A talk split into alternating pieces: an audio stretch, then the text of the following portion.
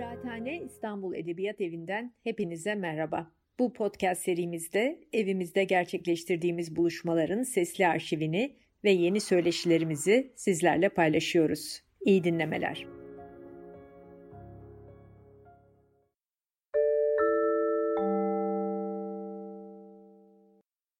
Merhaba. Ee, Kıraathane'de pandemi öncesinde yayıncılık tarihi konuşmalarına başlamıştık. Ee, pandemi nedeniyle ara vermek zorunda kaldık. Öncesinde Varlık Yayınları, Yaşar Nabi'nin Varlık Yayınları, e, Hüsamettin Boza Tepe Yayınları ve Mehmet Fuat'ın D Yayınları üzerine e, konuşmuştuk. Bugün o e, yayıncılık tarihine uzun bir aradan sonra e, devam ediyoruz ve Oğuz Akkan'ın e, Cem Yayın üzerine e, konuşacağız. E, Cem Yayın Evi'ne geçmeden önce kısaca daha önceki konuşmalarımızı da hatırlatmak için Türkiye'de yayıncılığın tarihini e, özetlemekte fayda var. Sonrasında da işte Cem yayınlarına geçeriz. E, Türkiye'de e, yayıncılığın tarihini pek çok şeyde olduğu gibi işte Tanzimat'tan itibaren başlatıyoruz ve 1860'lardan itibaren bugünkü e, yayıncılığın kökenleri atılmaya başlanıyor. Ve şöyle bir e, yapı görüyoruz başlangıçta. Matbaacıların daha egemen olduğu bir düzen var. Bu 1920'lere e, kadar baskın biçimde geliyor. Sonrasında da devam eden bir sistem. Matbaacıların yayıncılık yapmış olması. Ama sonradan işte matbaacıların yanına kitap evlerinin geldiğini görüyoruz. Uzunca bir süre kitap evleri de yayıncılık aktörlerinden biri oluyor. Özellikle de Cumhuriyet'in ilanından sonra da devletin de yayıncılıkta önemli bir aktör olduğunu görüyoruz. Ve 1920'lerde 30'larda matbaacılar, kitap evleri ve devlet üçgeninde ilerleyen e, bir yayıncılık faaliyeti var. Bu yayıncılık faaliyetinin e, özellikle devlet lehine zirveye çıktığı an 1939'dan sonra tercüme bürosunun kurulması. Tercüme bürosunun e, kurulmasından itibaren devlet çok daha belirleyici oluyor yayıncılık alanında. Ama 1946'da tercüme bürosunun bir takım siyasal nedenlerle kapanmasının ardından e, yayıncılıkta yeni bir döneme geçtiğimizi görüyoruz. E, özellikle de burada da sembolik isim, bizim de yayıncılık tarihi e, konuşmalarının ilkinde ele aldığımız Yaşar Nabi'nin Varlık Yayınları kuruluyor. Yaşar Nabi'nin Varlık Yayınları devletin yarım bıraktığı işi devam ettirme arzusuyla işte başlamış bir girişim. Ve bu andan itibaren 1946'dan itibaren devlet e, yayıncılık alanından çekildiği için özellikle işte edebiyat kanununun belirlenmesinde yayıncı çok daha önemli bir fail e, haline geliyor. Ki e, sonraki konuşmalarda da tekrarlayacağız bunu. Türkiye'de kanon özellikle 1946'dan sonra sivil biçimde ilerleyen bir kanon. E, kanonu daha çok sivil aktörler belirliyor. Bunun nedeni de işte devletin bu alanda çok fazla yatırım yapmamış olması. Bir diğeri de akademisyenlerin aslında e, kanon belirlemek konusunda çok hevesli olmamasından kaynaklanıyor. Bu iki temel aktör kanonu belirlemekte olmadığı zaman e, yayıncının daha öne çıktığını görüyoruz. Ve burada da 1946 sonrasında Yaşar Nabi bir modele dönüşüyor. Yazar yayıncı diyebileceğimiz bir yayın anlayışı var. Ve orada yazarın tercihleri, hangi kitapları yayınlayacağını tercih etmiş olması kanonu belirlemekte çok önemli hale geliyor. Bu yazar yayıncı e, modeli e, aynı zamanda sermayesiz yayıncılık aslında. Yani hiçbir sermayesi yok kendi entelektüel gücüyle bir yayıncılık yapmaya e, çalışıyor. Bu konuda çok fazla isim var yayıncılık yapmaya çalışan ama en başarılı olanı Yaşar Nabi. O yüzden bir modele dönüşüyor. Ve Yaşar Nabi'den sonra işte 1951'de Yeditepe yayınları Hüsamettin Bozok, 1960'da Mehmet Fuat'ın D yayınları kuruluyor. Ee, ve bu model özellikle de 1965 sonrasında artarak devam ediyor. İsimlerin arttığını görüyoruz. Ee, yani bu noktada bizim bugün ele alacağımız e, yayın evi de Cem Yayın Evi de bu yazar yayıncı 1960 sonrasında ortaya çıkmış yazar yayıncılardan birisi. Ee, Seven Güsen ne dersin 60'lı yıllara dair? Ya 1900 senin söylediğine e, eklemek istediğim şeylerden biri bu e, yayıncılığın İstanbul, Ankara ve İstanbul arasında tekrar gidip gelmesi gibi bir durum ortaya çıkıyor. Bahsettiğin e, süreçte Tanzimat'tan itibaren Türkiye'de yayıncılık e, işte İstanbul'da ve Babali'de çok e, zirve noktadayken aslında merkezi burasıyken devlet yayıncılığı ile beraber Ankara'ya e, gidiyor. E, Yaşar Nabi de e, işte Ankara'da sonra İstanbul'a dönüyor ve o da Cağaloğlu'na geliyor. Bugün konuşacağımız e, ve geçtiğimiz e, seride konuştuğumuz bütün yayın evleri gibi Cağaloğlu e, yayıncılığın mekanı da aynı zamanda. Yani kanonun belirlendiği yer e, ve e, işte şey herkesin buluştuğu yerlerden bir tanesi. O böyle aklıma geldi. Daha sonra söz ederiz belki diye. Yani yayıncılar İstanbul'a geri geliyorlar e, nihai olarak. E, 60'lara geldiğimizde de e, yani 60'lar e, anayasanın e, 60 Anayasası'nın yarattığı bir etki var. E, bunu çeşitli e, yayın organlarının e, hayata geçmesiyle daha sonra göreceğiz. E, ve işte e, Türkiye'de basın üzerinde uygulanan katı e, uygulamalardan e, vazgeçilmiş olması e, görece bir e, işte şey e, özgürlük ortamının oluşmaya başlaması sanırım bu 65'e doğru giden e, yayıncılık sürecinde bir e, şey e, işaret fişeği e, duygusu yaratıyor. E, ve benim yayıncılık açısından ekleyebileceğim şeylerden bir tanesi de e, UNESCO'nun bu dönemde 3. Dünya ülkelerinde e, yayınlanacak olan çeviri kitaplarla ilgili e, 10 yıllık telif e, süresini e, devreye sokmuş olması. E, üzerine konuşacağımız Cem Yayın Evi'nin Nobel serisi de aslında Yaşar Nabi'nin çevirdiği kitaplarda ve sonrasında pek çok yayın evinin hızla çeviri yayıncılığına girmesi o 10 yıllık e, süreyle ilgili olan bir şey. E, bugün artık 70 yıl olarak e, geçerli olan yazarın ölümünden sonra 70 yıl olan sürenin o kısa zamana girmesi aynı zamanda eş zamanlı pek çok yayın evinin benzer kitaplar yayınlamasını da sağlıyor. 60'lar e, böyle bir e, özgürlük ve batıya açılma e, çağıymış gibi görünüyor bana çeviri anlamında e, ilginç e, tercihlerinde olduğu bir dönem. Ee, hangi yayın evleri var e, Oğuz Akkan başladığı zaman etkili olarak? Ee, az önce bahsettiğiniz üzere Varlık zaten e, çok belirgin belirgin e, yayın evlerinden bir tanesi.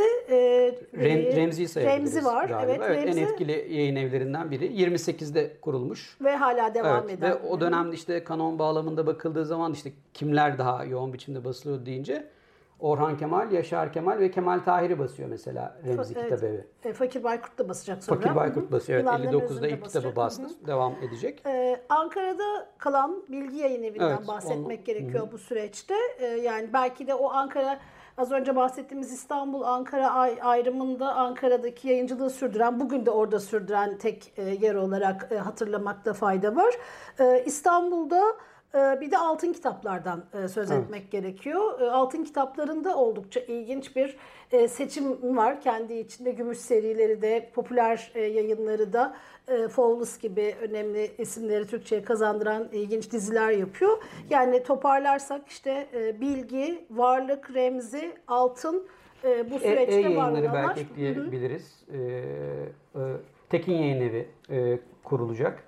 Sosyal kurulacak. Bir de tabii şunu da eklemek lazım galiba. Ee, 65 sonrasında Türkiye'de sol hareketle yükselişe geçtiği için de e, o dönemki adıyla kültür yayıncılığı diye bir yayıncılık da e, daha yaygın hale geliyor. Sol yayınlarının kurulması ve Fethi Naci'nin mesela gerçek yayın evini kurmuş olması. Orada da işte e, sol klasikleri yayınlama, sol tartışmaları e, bi- biçimde besleyecek kitapları yayınlama arzusunun olduğunu e, görüyoruz. Ki şunun da altını çizmekte fayda var. Bütün bu süreci anlamakta. Mesela Fethi Naci ve e, Muzaffer Erdost. Birisi gerçek yayın evini, birisi sol yayın evini kuruyor. Niye yayıncılık yaptılar e, diye baktığımızda iş bulamıyorlar. Yani böyle bir e, durum var. E, solcu kimliklerinden iktisat- solcu dolayı evet, e, daha öncesinde hep işte e, iş bulsalar da bir biçimde atıldıkları için e, e, yeni bir iş yapamıyorlar ve yayıncılığı yapıyorlar.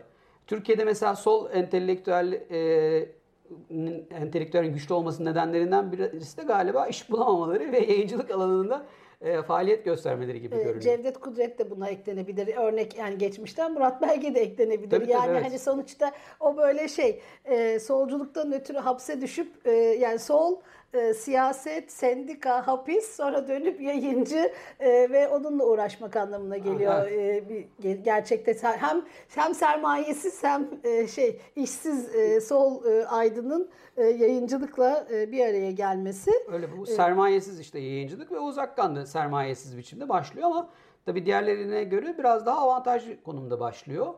Ee, öncesindeki e, işte yaptığı şeyleri belki işte söylersek. Evet Oğuz Akkan e, gazetecilikten geliyor. E, aslında bu dönemdeki yayıncılar içinde şeyi biz daha önceki konuşma serisinde işte e, Varlık, e, Yedi, e, Yeditepe ve D yayınlarından bahsederken e, dergilerin yayıncılığı ne kadar tetiklediğinden bahsetmiştik. Hala Varlık için geçerli olan şeylerden biri bu. Varlıkta da Yeditepe'de de Yeni Dergi'de de e, yeni yazarlarla buluşma, yazarların ilk eserlerini dergilerde yayınlayıp sonra kitaplarını yapma alışkanlığı var.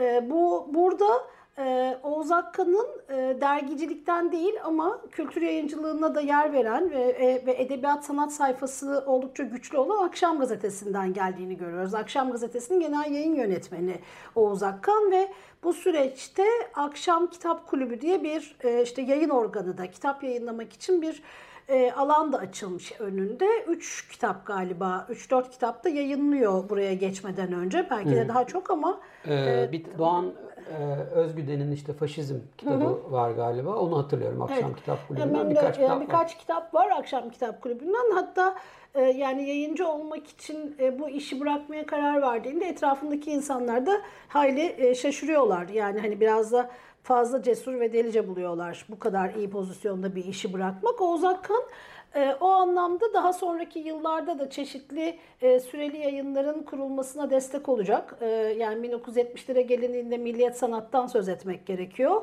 E, kendisinin çıkarttığı bir küçük tanıtım dergisi olan Güvercin'den. Güvercin.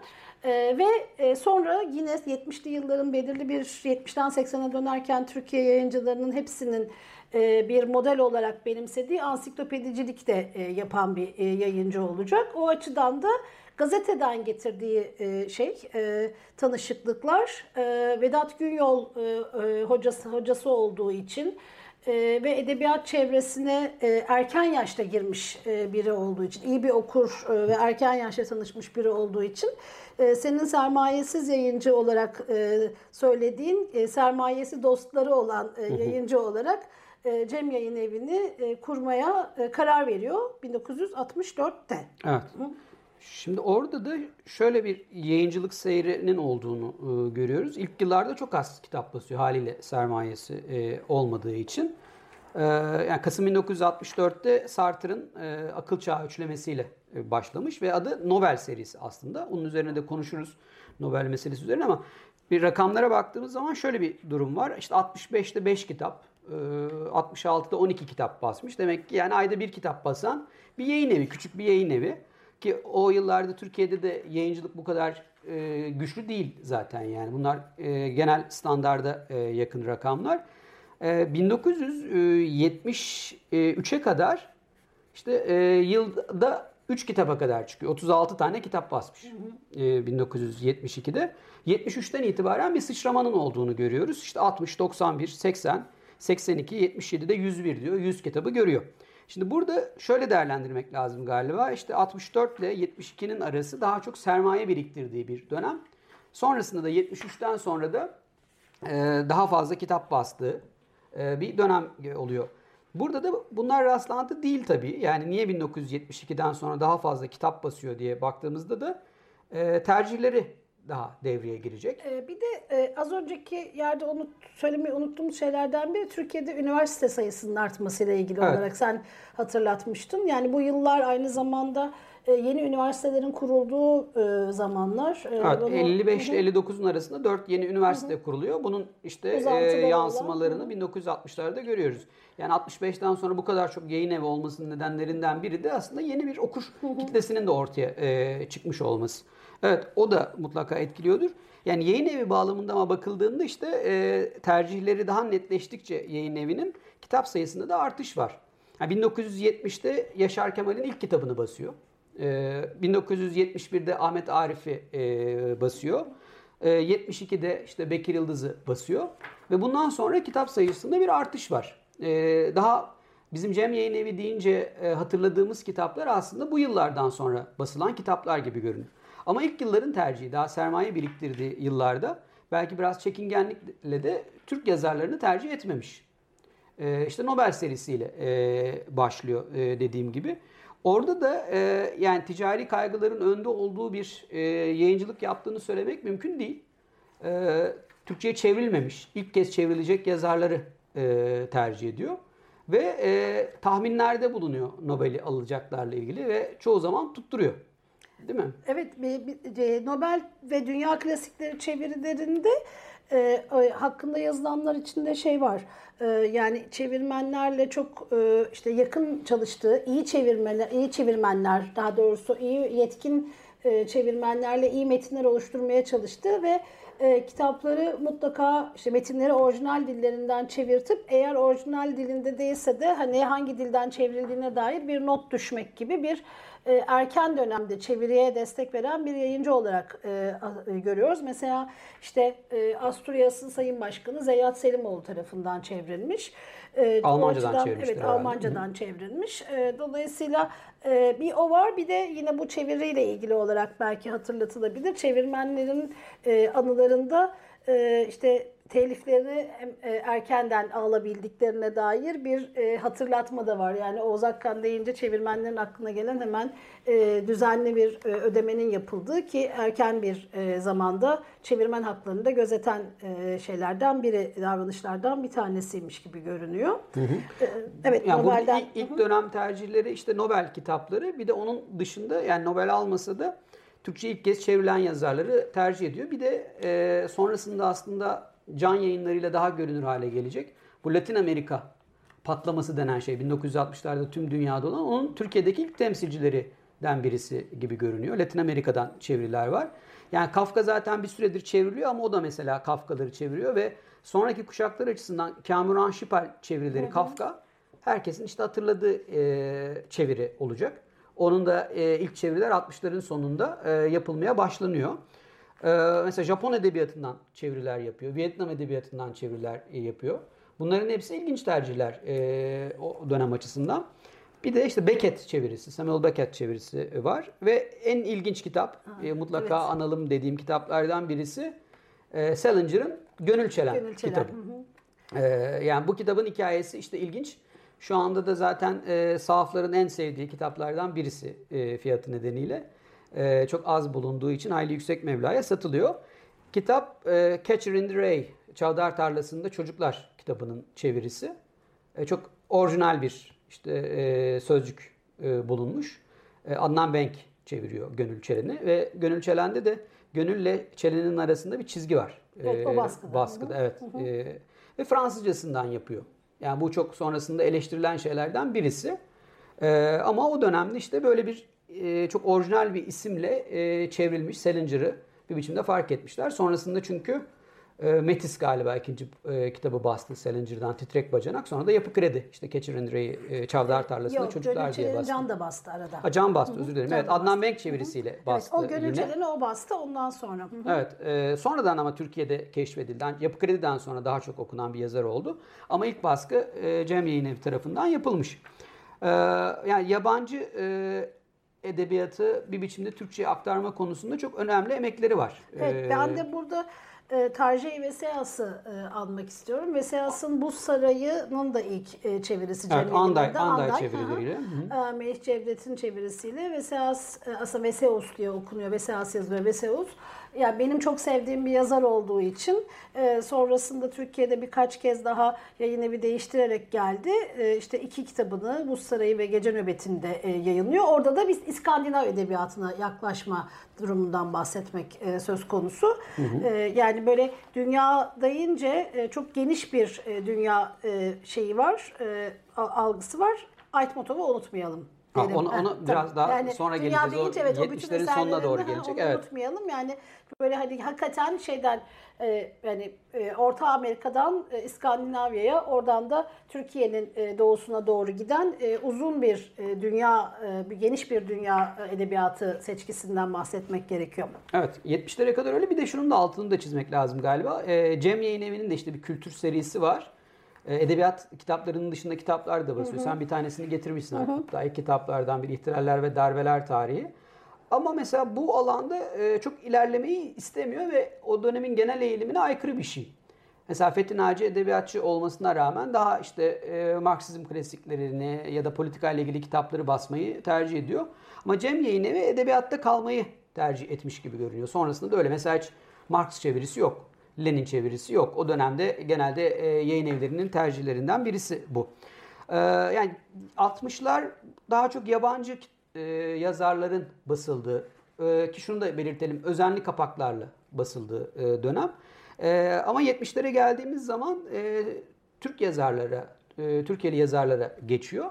Ve ondan sonra şunu söylemek mümkün galiba bugünkü konuşma bağlamında da önemli olan 1970'li yıllardaki yayıncılığın omurgasını kuran yayın evlerinden birine dönüşüyor 70'lerde. Hatta bence 2000'lere kadar e, ondan sonra süren bir omurga bu. Yani orada kuruluyor ve üzerine inşa edilen bir sürü e, şey e, bir, bir sürü başka omurgalar ve başka çıkıntılar olacak tabii, tabii. sonrasında. Şunu da söylemeyi unuttuk. Cem Yayın Evi bugün yayıncılığa devam eden bir Aha. yayın evi. Biz yalnızca Oğuz Akkan dönemini Hı-hı. konuşuyoruz. 82'de vefat etti Oğuz Akkan ve sonrasında Mehmet Ali Uğur devam ettirdi. Bugün de hala devam ettiriyor. Biz 82'den sonrasına bugün odaklanmayacağız. 82'ye kadar neler yaptı diye bakıyoruz. Orada da işte tercihlerine nasıl kurdu bu omurgayı diye baktığımız zaman tercihlerine bakmamız lazım. Ve ben özellikle bir kitap üzerine ayrıntılı konuşmamız gerektiğini düşünüyorum. O da Ahmet Arif'in Hasretinden Prangalar Eskittim. Yani 1970'te öncesinde işte Yaşar Kemal geliyor, Ağrı Dağı efsanesiyle geliyor. Asıl Demirciler Çarşısı, e, Cinayeti ve diğer kitaplar işte e, 70'lerde e, yayınlanacak. Onlar daha büyük ses getirecek Yaşar Kemal'in bu yayın evinden çıkan kitaplarında.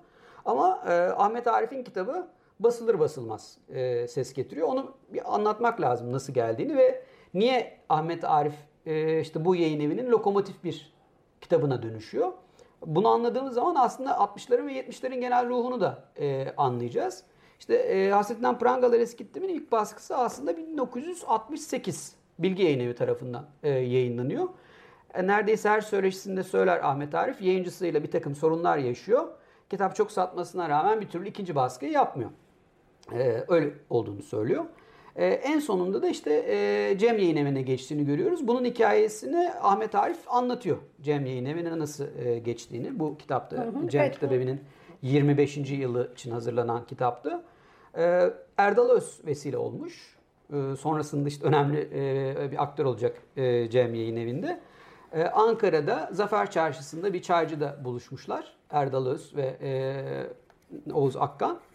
Ve e, Oğuz Akkan bütün bu işte süreçten haberli olduğunu, Ahmet Arif'in e, üzgün olduğunu kitabıyla ilgili söylüyor. Ve iyi bir telif ödüyor. E, kitap da e, 1971'de ikinci baskısını yapıyor. Şimdi ikinci baskıdan sonra da neredeyse her yıl aralıksız e, baskı yapıyor. Bir e, ilginç yanı da yani Türkiye'nin ilk bestseller şiir kitabı Ahmet Arif'in kitabı ve aynı kapakla. Yani ilk baskısında e, ilk baskısını getiremedim bulamadığım için. E, mavi kapaklı ve bu e, kapağa çok yakın. Melike Anday'ın Göçebe Deniz'in üstünde e, kapağına çok yakın. Ama ikinci baskı sonradan seri oluşturacak. Buna kabuk kapak deniyor değil evet, mi? Aha, evet. Şey, yani yayın evinin genel görüntüsünü e, taşıyan ama renkler ya da işte fotoğrafların değişmesiyle oluşan bir kabuk kapak e, yöntemi ki şeylerde de yani şiirde ve e, e, ne diyeyim e, öyküyü ya da romanı da birbirinden ayıran küçük farklılıkları var. Evet. İşte bu bu seriden e, birazdan da tekrar şiir kitapları üzerine konuşurken bakarız ama göstereyim. Şu kapaktan e, Ahmet Arif'in kitabı 90'lara kadar hiç değişmeden 73'ten e, işte 90'lara e, kadar aralıksız biçimde geliyor. Ve Türkiye'de bu kadar çok satmış, bu e, istikrarda satmış başka bir e, şiir kitabı yok. Ki e, Ahmet Arif de söylüyor zaten buradaki yazısında. E, Cem Yayın Evi'nin lokomotif kitaplarından birisi oluyor gerçekten. Şimdi burada niye işte Ahmet Arif bu kadar çok satıyor dersek biraz bu Türkiye'nin içinden geçtiği koşullarla ilgili e, bir durum. 1965 sonrasında sol hareketinin yükselişe geçmiş olmasıyla Türkiye'nin her yanına bir duyarlılık ortaya çıkıyor ve Ahmet Ahmet Arif'in anlattığı şiir, anlattığı coğrafyaya duyarlılıktan dolayı da bu kitaba yoğun bir ilginin olduğunu e, görüyoruz. E, e, yayın evi, yayıncılık bağlamında da dediğim gibi yayın evini kurtaran kitaplardan da biri aynı zamanda bu.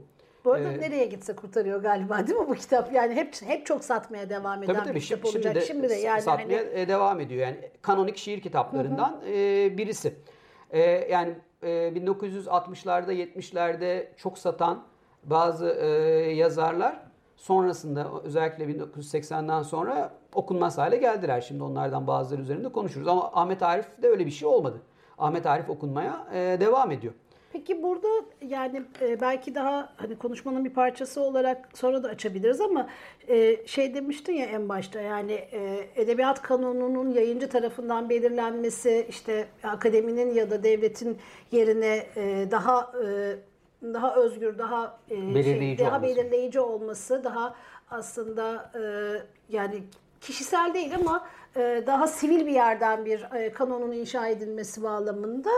E, burada Oğuz Hakkı'nın e, seçimlerinin e, sonraki yıllarda bugüne kadar e, belirleyen bir kanon oluşturduğundan söz edebiliyor muyuz? Hangi kitaplar ya da işte metinler, belki isimler, şairlerden söz etmek, şairlerden, yazarlardan söz etmek mümkün yani. Ya e, özellikle şey e, bu toplu eserlerini basmayı tercih ettiği yazarlar e, bağlamında çok önemli bir iş yapıyor. E, yani or- oraya ge- gelelim. O özellikle da Nazım Hikmet ve. Sebahattin Ali'nin üzerine konuşmamız lazım ama oraya geçmeden şiirin dışında e, Cem Yayın Evi'nin e, Yaşar Kemal çok lokomotif bir yazarı. Kaçınılmaz olarak zaten her zaman e, dediğin gibi işte e, satan yazarlardan biri. Onun dışında yani kanonu belirleme konusunda da e, bir takım lokomotif yazarları var, tercihleri de var. Şimdi e, o tercihlerinin bazıları e, bugün geçerli değil. Onu baştan söylemek lazım. Ama yani Ama çok 1900 isabetliler yani. Dönemi için öyle. Ee, yani 1900 işte 59'da Yılanların e, Öcü e, yayınlandıktan sonra e, köy edebiyatında ciddi bir yükseliş var. Ve 1900 işte 60'da ve 70'deki yıldız yazar Fakir Baykurt. E, ikinci yıldız yazar da Bekir Yıldız. E, yani Bekir Yıldız e, Cem Yayın Evi'nin lokomotif yazarlarından biri. Ayrıca üzerinde durmak gerekiyor. Ve Oğuz Akkan da e, dönemin koşullarına uygun olarak tercihlerini bu tür yazarlardan, toplumcu gerçekçi denen yazarlardan yapmış. Mesela örnek e, Talip Apaydın. Ki Talip Apaydın bu kitapta 25. yıl kitabında anlatıyor yayın evine nasıl geldiğini. E, ben Taşra'daydım. Yayın evleriyle çok iletişimim yoktu. E, bir tek Yaşar Nabi beni keşfetmişti diyor. O e, kitaplarımı istemişti. Onun dışında isteyen yoktu. Oğuz Akkan'dan bir mektup geldi ve kitaplarımı istedi diyor. Bu bir tercih. Ve sonra 6-7 tane kitabını basıyor Talip Apaydın'ın. E, Şimdi e, işte Talip Apaydın köy enstitülü yazarlardan birisi. Yani Fakir Baykurt'u basmamış. Muhtemelen Fakir Baykurt, Remzi ve Bilge'yi de zaten iyi telif aldığı için e, yayın evi değiştirmemiştir. Ama onun dışındaki yazarları, köy enstitülü yazarları basmayı tercih ediyor. E benzer biçimde işte Bekir Yıldız zaten lokomotif bir yazar o dönemde ama Osman Şahin'in de mesela basmayı e, tercih ediyor. Yani köy edebiyatını tercih ettiğini e, görüyoruz. Ee, ama e, yani bu süreçle ilgili özellikle üzerinde durulması gereken kişi bana Bekir Yıldız gibi geliyor. Evet, Yani o- aynı zamanda daha sonra ortaklardan biri de olacak galiba Bekir Yıldız. Evet öyle bir ilişkileri de var. Ee, yani kaynaklarda tam ne olduğu yazmıyor ama e, zaten Bekir Yıldız da matbaacılıktan geliyor biliyorsun. Almanya'ya e, matbaa eğitim için gidiyor ve oradan döndüğü zaman Asya matbaasını kuruyor. Ve Cem Kitabevi'nin pek çok kitabı Asya matbaasında dizilmiş. E, mesela elindeki kitap da Asya'da e, dizilmiş. Öyle bir ilişkileri de var. Daha ticari bir ilişkileri de var ama yazar olarak da e, Cem Yayın Evi'ne geldikten sonra 70'li yıllar Bekir Yıldız'ın en çok sattığı, çok ilgi gördüğü e, dönem ve bütün kitapları neredeyse Cem Yayın Evi'nden e, toplanıyor, basılıyor. Şimdi burada bir rakam verdiğimiz zaman mesele daha iyi anlaşılır. Yani bugün Bekir Yıldız çok okunan bir yazar değil. Ama o dönemde işte çok okunuyor ve bu benim elimdeki mesela e, Reşo Ağa'nın 9. baskısı. Ve diyor ki bugüne kadar Bekir Yıldız'ın kitaplarının toplam satışı yarım milyona ulaştı diyor. Ya bu Türkiye'de o yıllarda çok az yazarın e, ulaşabileceği bir e, rakam. Ayrıca şunu da söyleyeyim. Yeni Ortam gazetesinde gördüm. E, 1972'de Bekir Yıldız e, tüm sözleşmelerine 10 bin şart koyuyor. Her baskı 10 bin. Yani buradaki 9. baskı biner 90 biner bin değil. yani. Yani 90 bininci kitapta olduğumuzu e, görüyoruz. Ve burada da işte Cem e, yayın evinde e, Bekir Yıldız tercihi o dönem onun ayakta e, durmasını da sağlayan şeylerden birisi bana kalırsa. E, Bekir Yıldız'ın kanonik olması, o dönemde kanonik olmasında tabii ki yayın evinin de bir etkisi var diye düşünüyorum. Hepsinin burada toplanmış olmasının. Ama senin sorun bağlamında, sonrasının etki bağlamında Bekir Yıldız kaybetti ne yazık ki etkisini. Mesela Bugün burada okunmuyor. da şey e, Yaşar Kemal'in İnce Mehmet'in birinci cildi bu. Yani birinci cilt e, ve e, yani hemen bakıyorsun mesela 13. basım. Yani 1975 ve 13. baskı. Yani hani hakikaten e, şey e, baskı sayısı açısından e, da e, e, şey önemli rakamlar bunlar ki sonraki başka kitaplarda da e, benzer bir şeyle karşılaşılacak yani Evet belli yani ki. genelde işte tercihlerinde mesela e, tek baskıda kalan kitap olmuyor. Mesela Talip Apaydın dedik demin. E, e, bugün mesela daha az basıyordur ama işte Yozda var diye bir kitabı basılıyor. E, birkaç yıl sonra ikinci baskıyı yapıyor. Ya da o yıllarda mesela Erdal Öz'ün Kanayan ve Yaralısın kitaplarını e, basıyor. Bunlar hemen ikinci baskıyı yapan kitaplar oluyor. E, ilgi gören kitapları e, belirliyor. E, onu görüyoruz. Bir de bu işte kanon bağlamında, tercihleri bağlamında özellikle 70'lerin sonuna doğru şiir kitaplarına da bir ağırlık e, olduğunu görüyoruz. Bunların hepsi aynı baskı, e, aynı kapakla e, basılıyor. Demin de konuştuğumuz gibi. Burada mesela bakabileceğimiz şeylerden birisi tercihleri bağlamında yayın evinin ikinci yeni şairleri basıyor mu? Çünkü ikinci yeni şairleri bugün çok popüler ama 1970'lerde genelde aşağılanıyorlardı. Evet. Ee, burada Oğuz Akka'nın tercihi, Cem e, Yayınevi'nin tercihi e, Turgut Uyar, Edip Cansever ve Ülkü Tamer basmış. E, Cemal Süreyya'dan da çeviriler basmış. Zaten dostlar e, Cemal Süreyya'yla. Ama e, ikinci yeninin en sevilmeyen iki şairi e, İlhan Berk ve Ece Ayhan yok e, içinde. Ee, yani şair tercihlerinde işte Hilmi Yavuz'un 70'lerin sonundaki kitaplarını basıyor. E, toplumcu gerçekçi şiirin o dönemdeki önemli ismi olarak Kemal Özer'i basıyor. tabii ki. Ve Ataol Behramoğlu. Yani genç kuşağın en önemli temsilcisi. Ve burada da e, Ataol Behramoğlu'nun kitaplarına baktığımız zaman da peş peşe baskılar yaptığını görüyoruz. Bütün bu seri, yani şiir serisi e, o dönemde ikinci yeniyi de e, içine alan e, ama işte dışarıda tutulmak istenen iki şairi de dışarıda bırakan toplumcular tarafından bir anlayışla şekillenmiş. Bir de Gülten Akın'ın bir kitabı. e, bu çok özel, güzel bir baskı. Abidin Dino, evet, Abidin e, Dino resimleri. resimleriyle. O baskı var. Bir de son işte Necati Gil basmış. Yani Necati Gil'in de son kitabını basmak da onlara nasip olmuş. Söyleriz yaşarken gördüğü e, son ki- e, kitabı. Evet bu kitapların e, arka yüzlerinde e, e, yazar şair fotoğrafları var.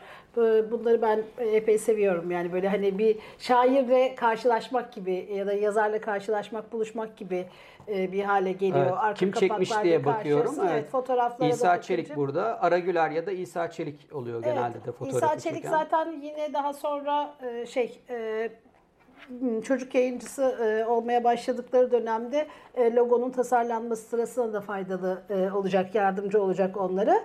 Belli ki şey yani sanatsal olarak da etrafında pek çok sanatçıyı da barındıran bir yayın evinden bahsediyoruz. Çünkü işte Turgut Zaim, Ferruh Doğan, Semih Balcıoğlu, Abidin Dino gibi dönemin de şimdinin de önemli olan çizerleriyle şekillendiriyor kitapları. E, bu noktada bana kalırsa e, kapakların e, hem bir benzer bir hani az önce konuştuğumuz gibi yani benzer bir dizi oluşturması işte e, yani romanlar ya da işte bütün eserleri olduğunda böyle olması işte yaşayan ve işte çağdaş e, bir genç yazarın de bu şekilde belirlenmesi e, içlerini de kapakları da e, dönemin yayıncılığı açısından çok kıymetli hale getiriyor. Yani ben e, bu e, konuşma için hazırlanırken e, şunu fark ettim. Aslında 90'lı yıllarda üniversite okumuş biri olarak Ha, yine yaşımı söyledim diye. 90'larda üniversite okumuş biri olarak e, bu kitapların neredeyse tamamıyla büyümüşüm. Yani edebiyat okumuş biri olarak benim elimden bunlar geçmiş.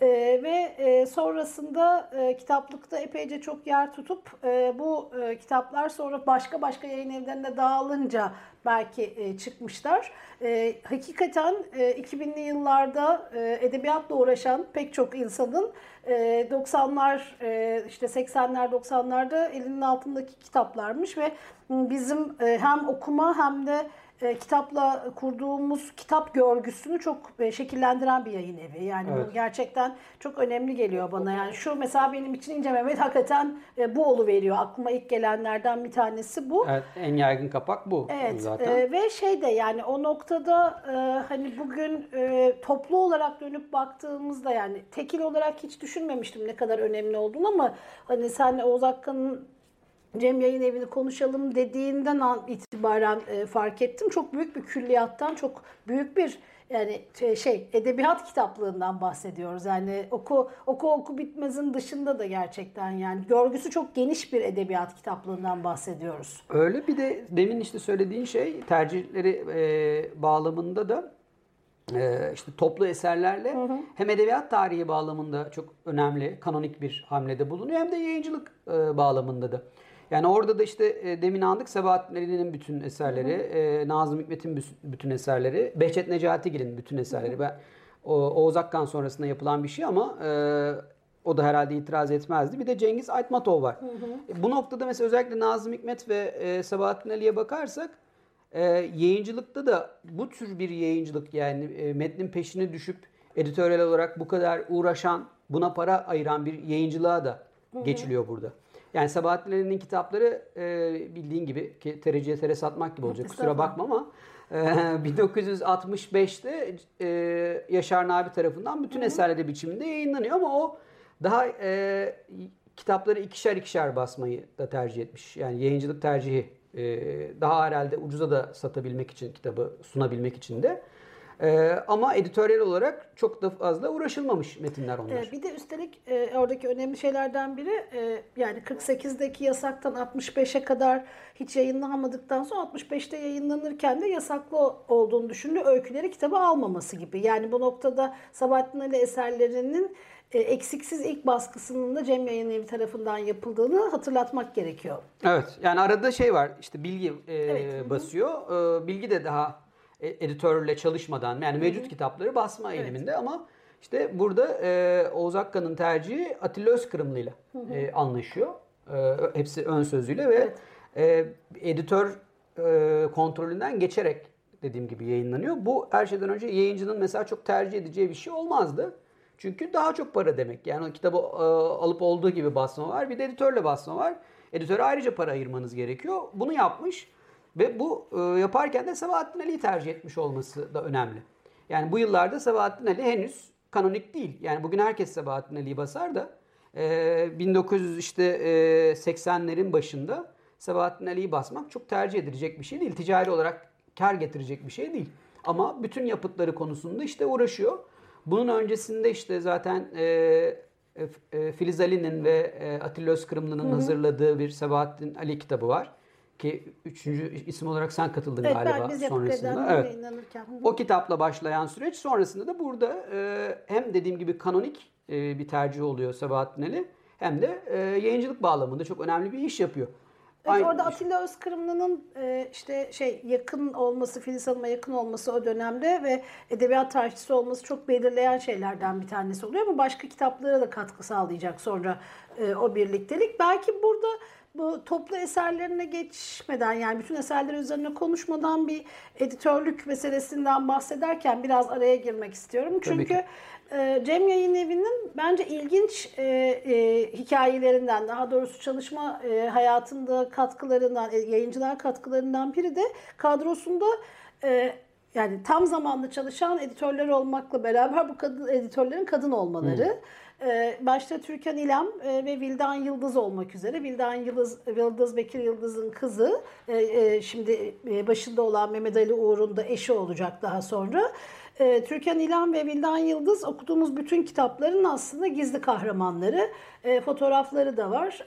daha sonraki yıllarda Feridun Andaç bir söyleşisinde e, işte burada çalışmaya başladığında deneyimlerini e, cömertçe paylaşan Türkan İlem'den bahsediyor. Çocuk kitabı da yazacak daha sonra Türkan İlem. E, kadroya çocuk kitaplarıyla beraber e, Mahmure İleri de katılacak. Mahmure İleri de sonraki yıllarda yine e, Türkiye yayıncılığında önemli işler yapmış bir editör e, olarak e, biliyoruz. Ben de Mahmur Hanım'la beraber çalışmıştım.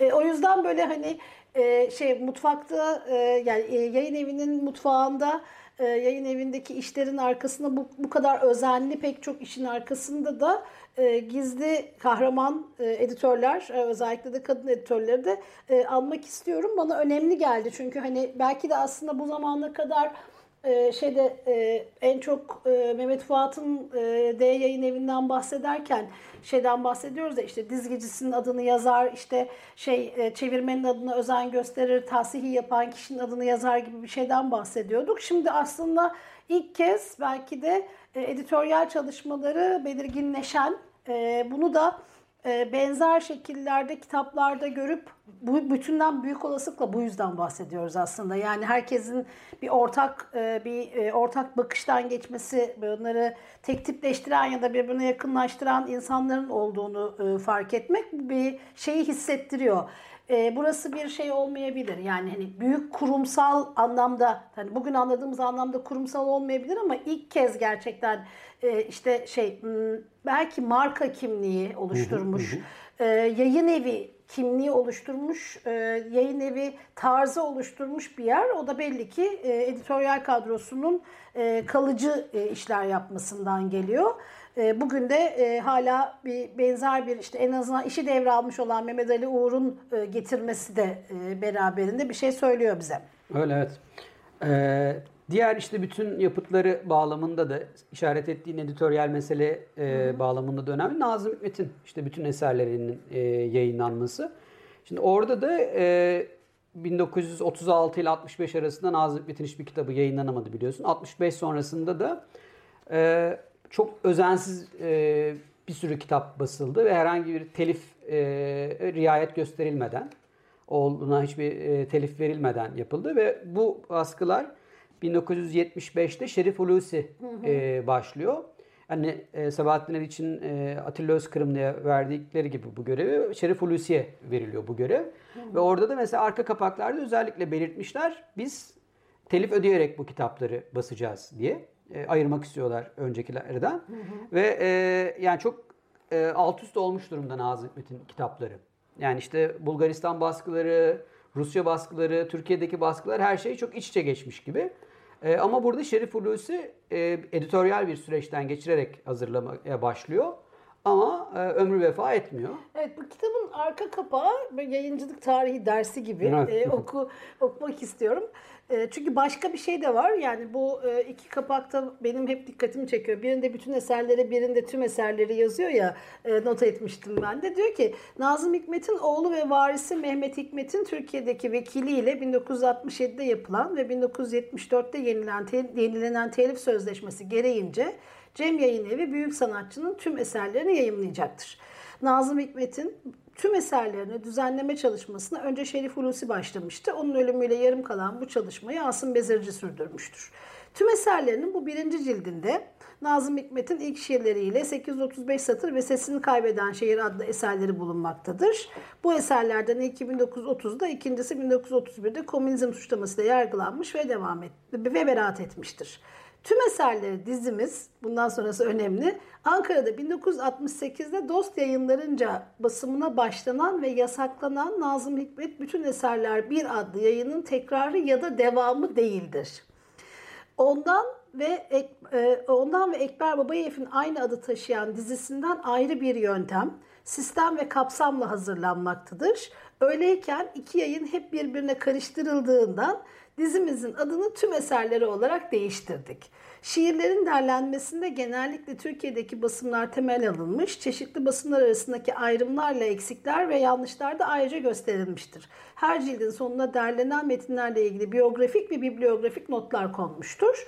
Bu hakikaten sonraki yıllar boyunca işte yayıncılık derslerinde bir kitap nasıl hazırlanır diye e, gösterdiğimiz farklı kopyalar, farklı e, baskılar hatta farklı ülkelerde e, bir baskılar yapılmış kitapları e, çalışmak için yöntemlerden biri. Bir arka kapak yazısı olarak da şeye kitabın içindekinin değil de nasıl hazırlandığının dile getirildiği ender örneklerden bir tanesi aslında. Bana hep ilginç geliyor. O yüzden e, okumak istedim. Çünkü bu kitabı e, ehil birinin ya da ehil bir yöntemle hazırlandığına dair bir çağrıyla e, sunmak e, bana e, şey bugün bir e, ara ara yapıyoruz işte hani şey eksiksiz e, işte aslından çevrildi bütün eserleri karşılaştırarak yapıldığı gibi böyle küçük notlarla e, şey editör notu e, kapak yazısı olarak e, karşımızda hı hı. E, bayağı önemli geliyor bana. Kuvvetle muhtemel Asım Bezirci'nin yazdığı bir arka kapak yazısıdır. Ki sonrasında şu an elimizdeki mevcut edisyon da ona dayanıyor. Hı hı. Adam Yayınları edisyonunda Mehmet Fuat ve Asım Bezirci evet. çalışacaklar. Yani burada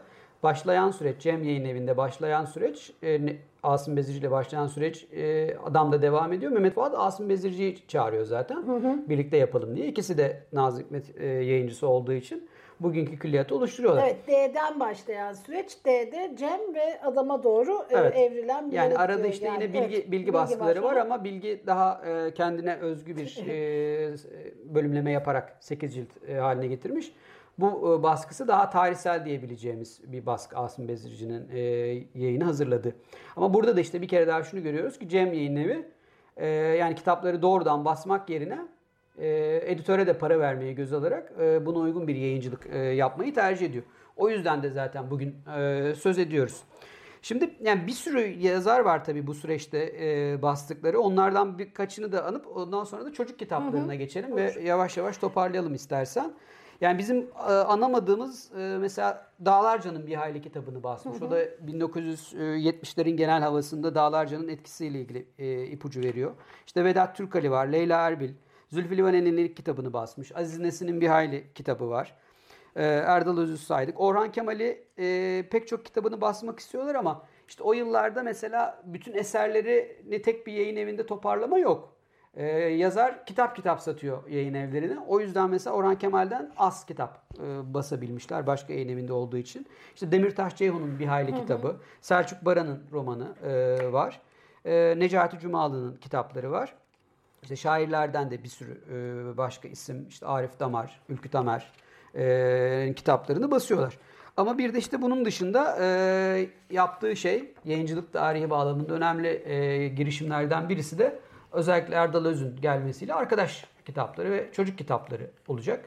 Sen Evet ben de oraya çalıştım da geldim. Aslında çocuk e, yayıncısı olmamakla beraber. Burada tabii e, biraz kaynaklardan da bahsetmek gerekiyor. E, yani daha sonra biz de sonraki konuşmamızda e, Erdal Öz'e e, geleceğiz. E, Erdal Öz e, işte Erdal Öz hakkında yazılan kitaplarda e, buradaki çocuk yayıncılığıyla ilgili çok şey bulabiliyoruz. Az önce bahsettiğim Mahmure Hanım, Mahmure İleri e, e, arkadaş kitaplarının e, oluşum sürecini de e, anlatıyor. Arkadaş kitapları e, Türkiye'de uzun soluklu en önemli e, ilk e, çocuk e, yayıncısı. E, bir sürü e, önemli tarafı var. Önce şeyden başlayayım. Şöyle e, notlarıma bir bakayım.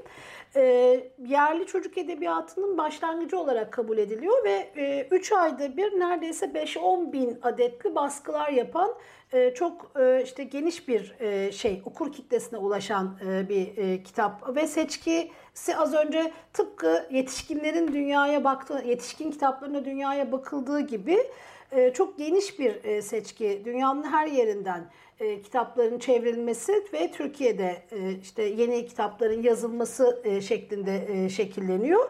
E, burada e, ilk başta e, şey e, kitap yayın evinin amblemi olan e, e çocuk ve kö köpekten bahsetmek gerekiyor. Erdal Öz bunu bir dergide bulduktan sonra beğen beğeniyor ve İsa Çelik'e bunun fotoğrafını çektirip sonra logo haline getiriyor. E, hem arkadaşlığı hem de doğaya e, duyulan aslında insan e, hani insan hayvan ilişkisi açısından da çarpıcı bir e, şey olarak kalıyor. E, bana da e, hep e, sevimli gelmişti. E, bu dizi e, iki kanaldan besleniyor. Aslında sonra da çeşitlenip üç kanala doğru gidiyor. Bir tanesi çeviri kitaplar aracılığıyla ve e, e, Erdal Öz'ün hem çocuk yayıncılığı konusunda hem de daha sonraki seçimlerine dair de bir ipucu veriyor. Samet Behrengi'nin işte Küçük Karabalık ilk kez bu dizi içinden çıkacak. Bu buraya da çocuk kitaplarının lokomotiflerinden bir tanesi olacak ve çocuk arkadaş e, kitaplığının e, arkadaş kitapların ilk kitabı da Nazım Hikmet'in Sevdalı Bulutu. Hı hı. 1975'te yayınlanıyor. O da e, bence e, önemli ki bu noktada da e, yaşayan yazarlara çocuk kitabı yazmak için siparişler vermek. E, Aziz Nesin e, burada e, var, e, borçlu olduklarımız. E, Fakir Baykurt, Talip Apaydın, Adnan Özyalçıner, Erol Toy gibi e, pek çok e, yazara e, çocuk kitabı yazdırmak e, onun e, fikri bu dizinin içine giriyorlar. Dünyadan da e, çeşitli e, kitaplar e, çevriliyor ve sonrasında da e, dünyanın e, Dünya Masalları dizisi içinde masalları e, Türkiye'li e, okura e, yine yetkin kalemler aracılığıyla e, oluştu, e, e, ulaştırıyorlar. İşte Homeros'tan e, metinleri Azra Erhat e, az önce böyle e, çevirirken görmüştüm. E, işte e, Hint mesela masalları, Hint masallarından e, Şekerden Bebeği Thomas Uyar e, ve e, işte şey, Ezop masallarından Kurt Dokuzu'yu Nurullah Ataç'ın e, çevirileriyle ya da işte yeniden yazmasıyla e, kazandırıyorlar. Onlar da e, oldukça e, şey ilgi toplayan e, diziler. Burada da e, dizi mantığı hep çok korunduğu için aslında yani hani birkaç şey var. Hem şu e, şey çizgi e, hem arkadaki logonun konumlandığı yer e, hem de e, kitapların sırtlarındaki numaralar e, arkada da var. E, biraz da bir pazarlama e, fikrini de beraberinde getiriyor ki bu kitaplar e, Türkiye'de belki de e, şey e, yayınlanmadan önce okurları tarafından ilk kez okunan e, kitaplar haline de geliyor. Erdal Öz e, işte hem kendi çevresindeki hem de e, yayın evinin e, çalışanlarının çocuklarına henüz kitaplar yayınlanmadan önce kitapları okutup hmm. onlarla konuşuyor, fikrini alıyor. O yüzden de böyle bir hani şey pazarlama ve tanıtım faaliyetlerine erken başlanan bir hatta çocukların görüşlerinin de yer aldığı kitaplar bunlar. Bunların da çizerlerini özellikle Turgut Zaim'i e, ve Semih Balcıoğlu'nu hatırlamak gerekiyor. Çocuklar için e, ilk kez bu kadar e, iyi e, kitaplar e, üretilmiş. E, o yüzden de e, ilgi görmüş ve beğenilmiş kitaplar bunlar. E, sonraki süreçte e, Erdal Özde yollarını ayırdıktan sonra da Güvercin kitap olarak e, devam edecek e, dizideki e, çocuk kitapları. Bu logo galiba Can yayınlarına geçip e, evet. devam edecek. Orada Arkadaş Kitaplar serisi devam ya da ediyor. DOS kitaplar, DOS kitaplar. DOS kitaplar biçiminde devam edecek. Devam edecek. Onlar da sonra DOS kitaplardan e, Can Çocuğa devrilecekler. Evet. Bir de e, Yaşar Kemal'in ilk çocuk kitabı da bu seriden diye hatırlıyorum. Nezihe Meriç ki Nezihe Meriç burada yazdıktan sonra o e, çocuk kitabı yazmayı bir gelenek haline getirip devam da ettirdi. Evet. Erdal Öz'ün teklifiyle e, yazdı diye hatırlıyorum. Adnan Özyalçıner de öyle. Senur Sezer'in de yanlış hatırlamıyorsam e, bir hayli kitabı var e, bu, bu seriden. Evet bu aynı zamanda hani e, bizim e, işte 2000'li yıllarda e, Türkiye'de e, yayıncılıkta işte neler yapılabilir diye konuşmaya başladığımız zamanlarda çok hani yeniden keşfedilmiş yazarlara çocuk kitabı yazdıralım e, ya da yetişkin yazarı tırnak içine bizde olanlar çocuk kitabı da yazarsa çocuktan e, yakalarız müşteriyi okuru e, ilkesini de çok beraberinde getiriyor. Buradaki ama tabii tamamen böyle bir şeyden daha çok e, nitelikli bir edebiyatın e, uzantısını da oluşturmak e, ilişkilenen şeylerden biri. E, şey değil yani sadece ekonomik kaygılar ya da pedagojik kaygılarla değil. O yüzden de çocuk edebiyatından da bahsetmeye başlıyoruz. Yani sadece çocuk kitaplarından değil. E, bu önemli. E, belli ki e, buradan da iyi okurlar yetişmiş. Ben buna yetişemedim tabii. Ben o zaman e, büyüktüm ama sonrasında galiba buna e, bunlarla e, büyüyen çok sayıda çocuk olmalı etrafımızda diye düşünüyorum ben de. Evet. Bu tam artık 80'lere geliyoruz. Oğuz Akkan da 82'de vefat edecek. Son yaptığı işlerden birisi işte 80'lerde, 70'lerin sonu 80'lerde ansiklopedi hı hı. meselesi yaygın. Ve orada da son gördüğü kitaplardan birisi Atilla Özkırımlı'nın yayın hazırladığı Türk Edebiyatı Ansiklopedisi oluyor. Aslında C, e, e yayınlar için, Cengiz Tuncer için hazırlamaya başlamış e, bu ansiklopediyi Atilla Özkırımlı. Ama sonrasında bir takım aksilikler olduğu için Cem yayın evine geçmiş. Ve ilk fasikülleri gördükten sonra da Oğuz Hakkı'nın öldüğünü e, biliyoruz. E, ansiklopediden devam edecekti kuvvetle muhtemel yayıncılığa ama orada artık e, sonlanmış Evet, gibi görünüyor. 80'li yıllar e, Türkiye'de yayıncılığın ansiklopediye e, çok evrildiği bir zaman olacak. E, iletişim yayınlarının da kökenini oluşturacak olan işte e, ansiklopediler, görseller, e, Meydan Larouste'un yeni versiyonları gibi birçok e, ansiklopedi var. E, bugünün yayıncısı o zamanın e, ansiklopedicisi aslında. Evet. Yani onlar e, o kültür belki de o işte şey hani kültürel e, dünyanın değişmesi bilgiye e, ulaşma biçimiyle ilişkilenen e, şeylerden bir tanesi. E, orada da e, 80'li yıllarda bu senin e, işte e, getirdiğin kitaplardan birinde e, Cem Yayın Evi'nin 25. yılı e, üzerine bir bu da bence güzel bir e, fikir. Evet. Çünkü e, Türkiye'de yayın evlerinin kurum tarihleri yazılmıyor. Yayın evi tarihi yazılmıyor. Yani bu bu konuşmaların aslında özünde biz kendi kendimize evde bulup yan yana getirdikçe yapmaya çalıştığımız bir yerden çıkmıştı.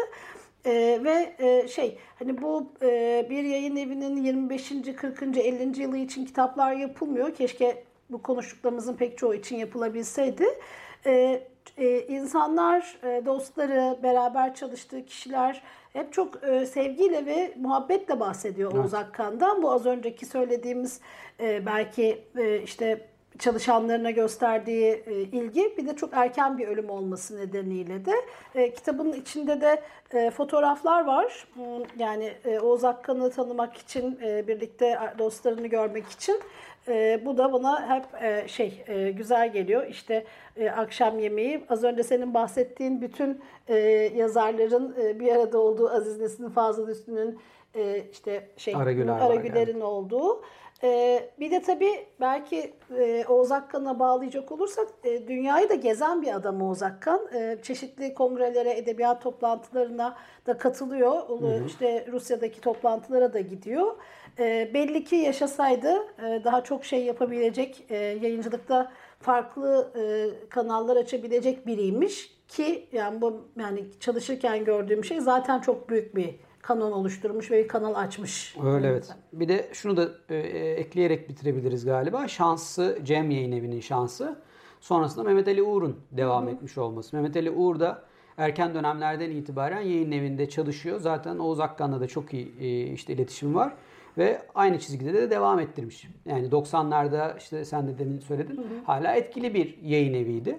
O da e, kurumsal süreklilik bağlamında yerine gelen kişinin e, işi iyi kotarması sayesinde olmuş gibi görünüyor.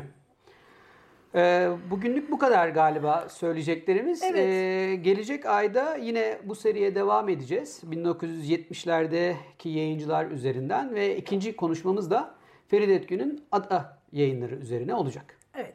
Teşekkür ederiz. Ee, Evet okumaya devam edelim. Evet. Hem e, düşünmeye hem okumaya devam etmek dileğiyle. İyi akşamlar. İyi akşamlar.